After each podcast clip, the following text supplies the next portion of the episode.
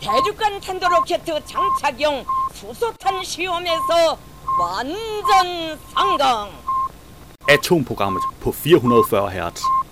Science is interesting, and if you don't agree, you can fuck off. Mit navn er Flemming Håkær Sørensen, og du lytter til Atomprogrammet. Jeg har en masse nyheder med i dag. Nu har NASA-sonde fortalt os, hvordan der er 18 milliarder kilometer fra jorden. Jetpacken sætter ny milepæl i Dubai. Forskere, normal kropstemperatur er ikke 37 grader. Dansk forsker fanger og måler antibrint mere nøjagtigt end nogensinde før. Galileo Galileis fordømte værk er nu udgivet på dansk.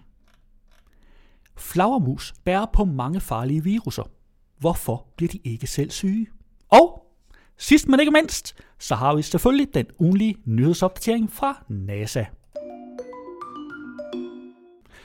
På Jyllandsposten fandt jeg, nu har NASA-sonde fortalt os, hvordan der ser ud 18 milliarder kilometer fra jorden. De to rumsonder, Voyager 1 og 2, har i årvis forbløffet forskere ved deres udholdenhed, og nu har Voyager 2 givet grund til mere benovelse og vigtig viden. For mere end 40 år efter, at de to tvillingesonder blev sendt afsted fra jorden, nåede Voyager 2 i fjor grænsen til det interstellare rum. Og nu har NASA's forskere så afkodet de signaler, sonden siden har sendt tilbage. Det interstellare rum, rummet mellem stjernerne, begynder der, hvor vores solsystem stopper.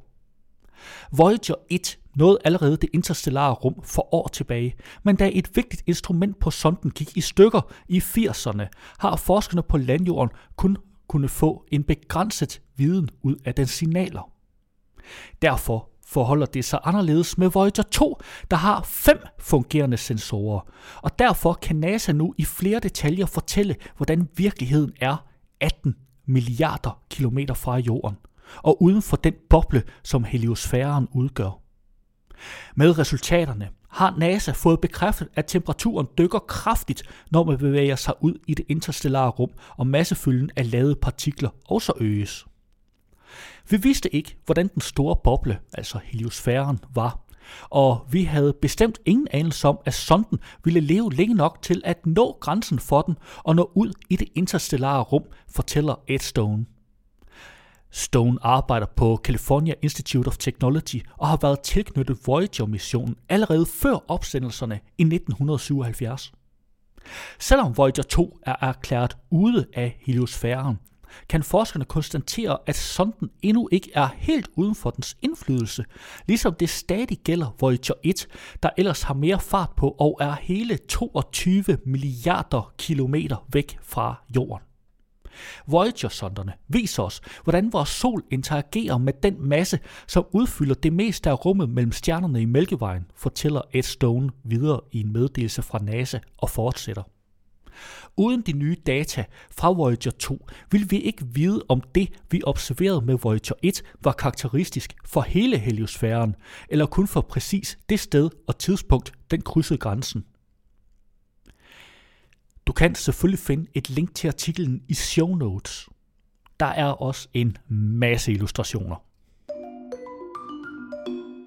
På Ekstrabladet fandt jeg, jetpacken sætter ny milepæl i Dubai.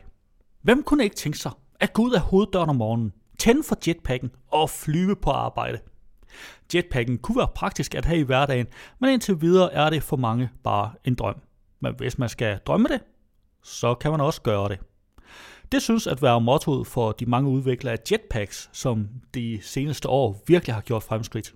Den nyeste jetpack på stammen blev vist frem ved en testflyvning i Dubai sidste fredag, og ifølge holdet bag har de nået en milepæl i udviklingen. Holdet bag Jetman Dubai har bygget en jetdrevet vingedragt, hvor piloten kan sætte af fra jorden og nå op i højderne på kort tid.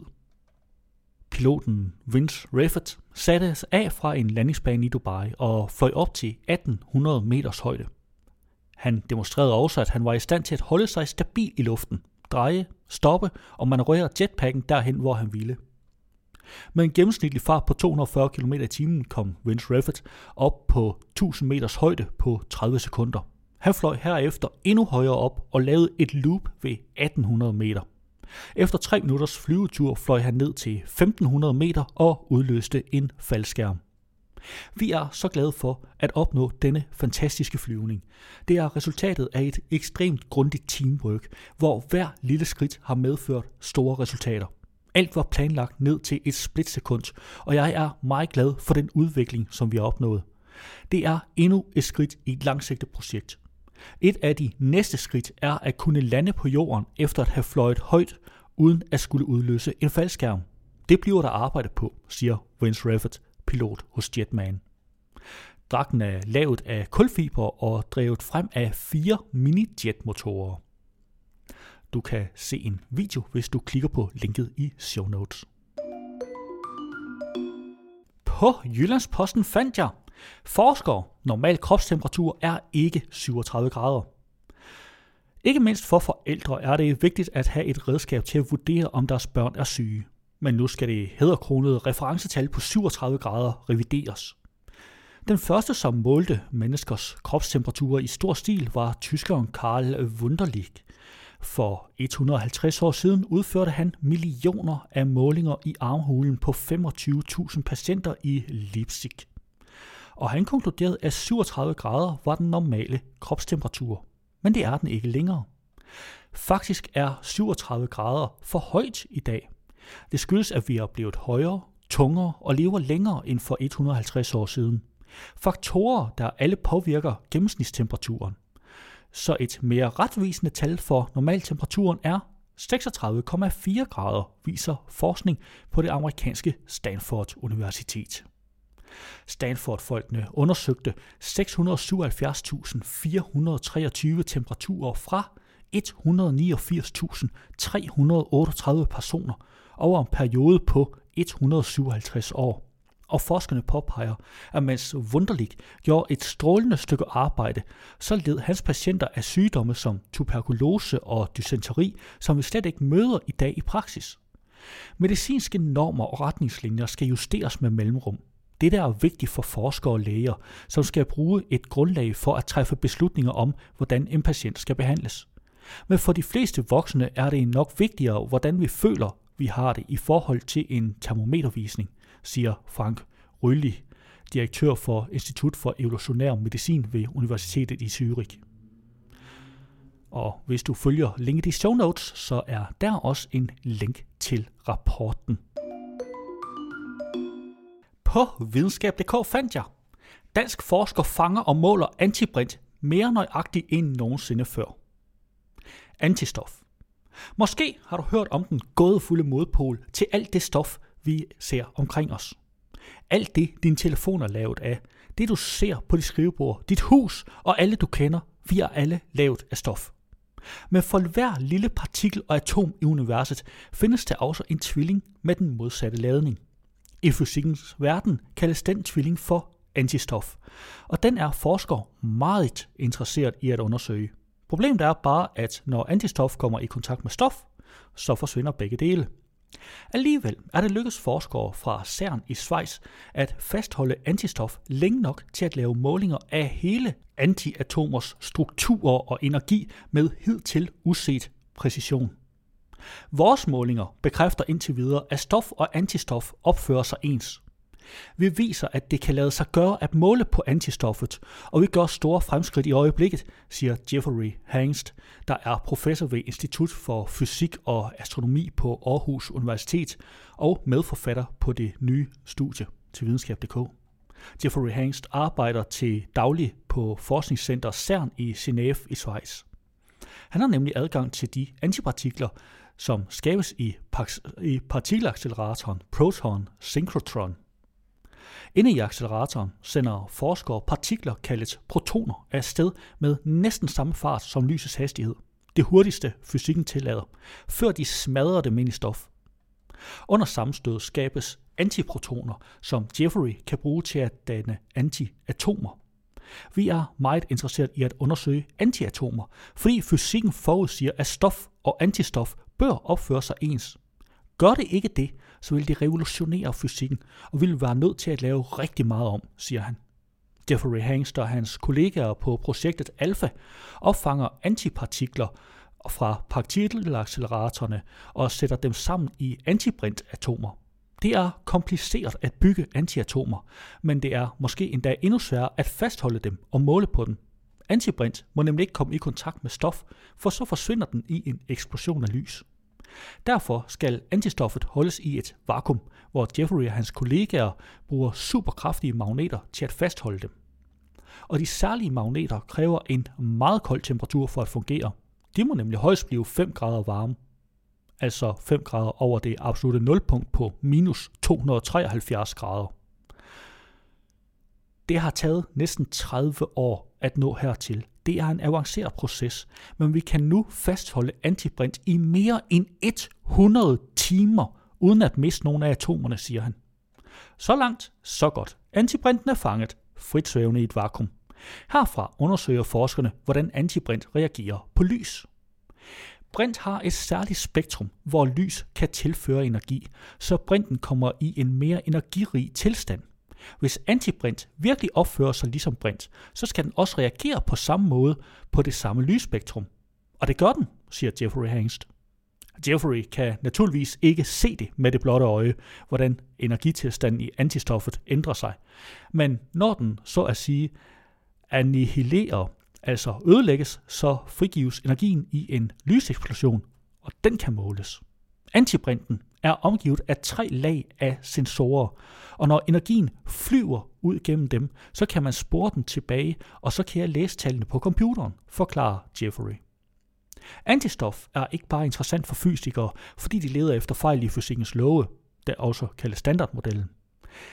Det er også en stor gåde, som har naget fysikerne lige siden de lærte om antistof.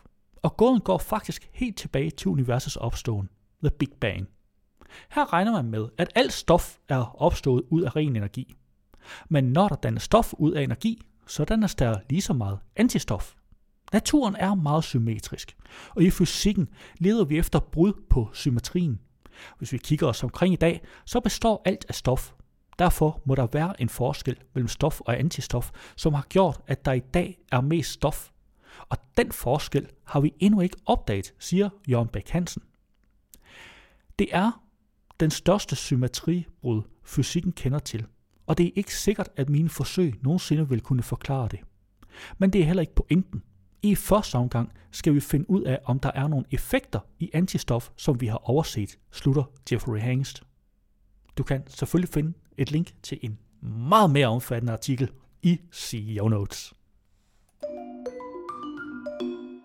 På videnskab.dk fandt jeg, Galileo Galileis fordømte værk er nu udgivet på dansk. Med kun knap 400 års forsinkelse kommer betydningsfuldt videnskabeligt værk på dansk. Han sagde i israeliternes nærvær, Sol, stå stille i Gibeon, og måne i Ashelons dal. Da stod solen stille, og månen stansede, til folket fik hævn over sine fjender. Det er sjældent, at videnskab.dk citerer Bibelen, men ovenstående passage fra Josuas bogens kapitel 10 i det gamle testamente har haft en så afgørende rolle i den videnskabelige revolution, at den fortjener en plads i denne artikel. Især denne passages antydning af, at solen bevæger sig rundt om jorden, var nemlig med til at overbevise de gejstlige fra den magtfulde romerkatolske kirke om, at jorden er centrum for planeternes omløb. Et verdensbillede, som kaldes geocentrismen, jorden i centrum. Men i 1600-tallet blev kirkens gejstlige provokeret af at blive udfordret på denne overbevisning, og de forbød flere af historiens mest betydningsfulde videnskabelige værker, fordi værkerne argumenterede for, at solen, og altså ikke jorden, er centrum for planeternes omløb. En omfattelse, der kaldes heliocentrisme, og som egentlig havde eksisteret siden antikken, men var blevet genoplevet med nye observationer og matematiske resonemanger af den polske astronom Nikolaus Kopernikus i 1543. I midten af disse historiske begivenheder står især en person, som spillede en afgørende rolle for naturvidenskabens udvikling og kirkens forbud mod heliocentrismen, Galileo Galilei. Nu er hans forbudte hovedværk om argumenterne for og imod geocentrismen og heliocentrismen for første gang oversat til dansk fra renaissance-italiensk og udgivet på forlaget Wunderbook. Bogen har fået den danske titel Samtale om de to hovedsystemer for verden. Den oprindelige udgave fra 1632 kom på den romersk-katolske kirkes liste over forbudte bøger kort efter udgivelse og stod på listen helt op til midten af 1800-tallet. Paven og kirkens håndlanger, inkvisitionen, dømte desuden Galilei til husarrest på livstid på grund af bogens indhold. Så provokerende var bogen for kirken, og når man dykker ned i den, står det også klart, at Galilei ikke respekterede kirkens resonemanger for geocentrisme. Det er godt, at bogen endelig er udkommet på dansk, og man kan undre sig over, at det har taget næsten 400 år at få den oversat, siger Anja C. Andersen. Hun er professor i astrofysik ved Niels Bohr Institut på Københavns Universitet og har leveret forordet til den nye udgivelse. Selvom bogen blev skrevet for knap 400 år siden, på et tidspunkt, hvor man vidste meget lidt om verdens indretning, så er den stadig relevant at læse i dag, siger Anja C. Andersen.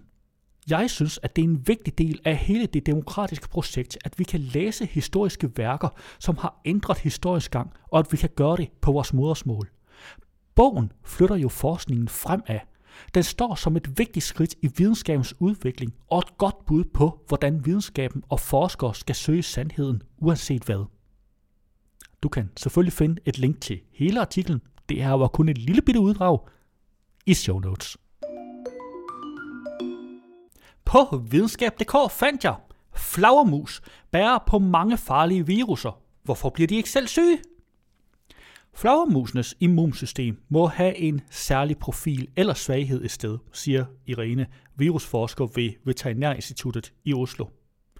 Når vi bliver syge, er det nemlig sjældent selve virusen eller bakterierne, der slår os ud. Det er derimod feberen og betændelsen. Kroppens eget forsvar mod bakterier og viruser, der slår benene væk under os og får os til at overgive os til sengen og den varme dyne. Men hos flagermusene lader det til, at immunforsvaret er pænt ligeglad med, at virusen trænger ind i kroppen. De flyvende pattedyr kan være bærer af varianter af viruser, som kan resultere i meget alvorlige sygdomme som Ebola, SARS og rabies. Coronavirus, som i disse dage herver rundt omkring i verden og som for nylig blev navngivet covid-19 af Verdenssundhedsorganisationen WHO, stammer højst sandsynligt fra flagermus. Men hvorfor reagerer flagermusenes immunsystem ikke kraftigt på de farlige viruser? En del af svaret ligger muligvis gemt i et lille protein kaldet sting. Proteinet opfører sig nemlig helt anderledes i flagermus end i andre dyr som katte, mus, hunde, heste og høns. Det viste forskerne bag studiet, som blev publiceret i 2018. Proteinet har til opgave at slå alarm, hvis det opdager indtrængere. Når en virus har sneget sig ind i vores celler, frigiver den sit arvestof. Derfor er fritflydende DNA et tegn på, at en celle er blevet angrebet. Vores eget DNA ligger godt beskyttet inderst inde i cellekernen, men stinkproteinets respons er meget svagere i flagermus end i mennesker eller andre dyr. Og det er afgørende for flagermusene. Det, som er ret spændende ved det nye studie, er, at flagermusene afværger, at immunforsvaret sættes i alarmberedskabet, hver gang der er fritflydende DNA i cellerne, siger Irene. For i modsætning til andre pattedyr, flyder stykker af flagermusens eget DNA ud i cellerne helt naturligt. Når flagermusen flyver, forbrænder de nemlig så meget energi, at såkaldt frie radikaler bliver produceret inden i deres celler. De frie radikaler kan ødelægge det arvestof, som ligger beskyttet inde i cellekernerne. Flagermusene har heldigvis flere mekanismer, som udbedrer skaden på arvestoffet igen. Men de ødelagte DNA-stykker risikerer at havne ude i cellen, før de bliver repareret. Det ville ikke være så praktisk, hvis flagermusen troede, at den blev angrebet af en virus, hver gang den var ude at flyve. Men selvom flagermusene ikke bliver slået ud af deres eget immunsystem, så kan de alligevel blive syge, for det er jo ikke kun feber og betændelse, der gør syge. Dødelige viruser er jo farlige i sig selv. De kan dræbe de celler, som de angriber, og sprede sig til andre celler i kroppen, hvis ikke de bliver stoppet. Hvis flagermus generer, irriterer eller på anden måde volder plage for mennesker og dyr, kan det være tegn på, at de er syge. Det er dog kun en lille risiko for at blive smittet med sygdom fra en flagermus i Norden. Du kan finde et link til hele den meget længere artikel i show notes.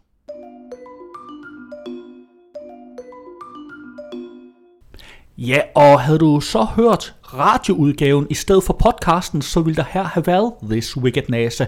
Men vi har kun tilladelse til at sende den i radioen, ikke i podcasten. Du kan dog finde et link til den i show notes. Det var jo, hvad jeg havde for i dag. Vi løs ved næste uge, samme tid, her på kanalen.